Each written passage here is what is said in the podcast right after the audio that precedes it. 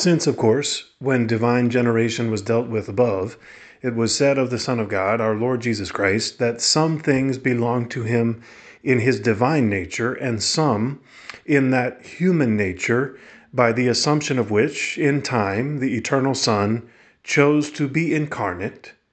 It now remains to speak of the mystery of the incarnation itself.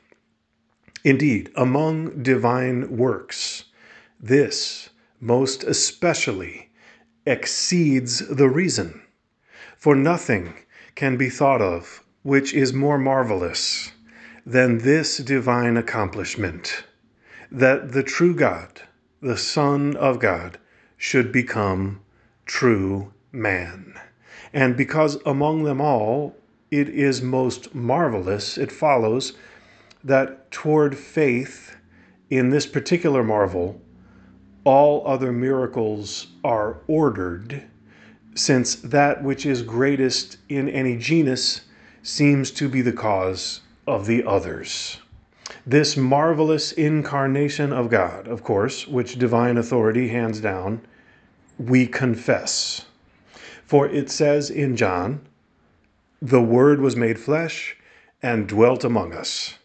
And the Apostle Paul says, Who, being in the form of God, thought it not robbery to be equal with God, but emptied himself, taking the form of a servant, being made in the likeness of men, and in habit found as a man.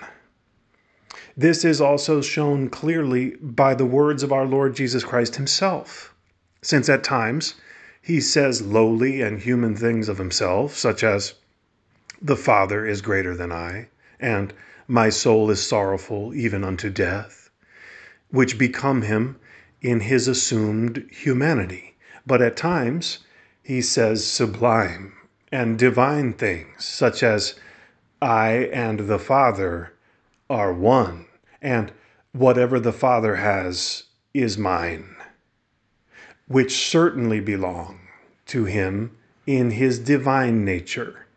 Even the things which we read about what our Lord did show this that he feared, that he was grieved, that he thirsted, that he died. These belong to the human nature.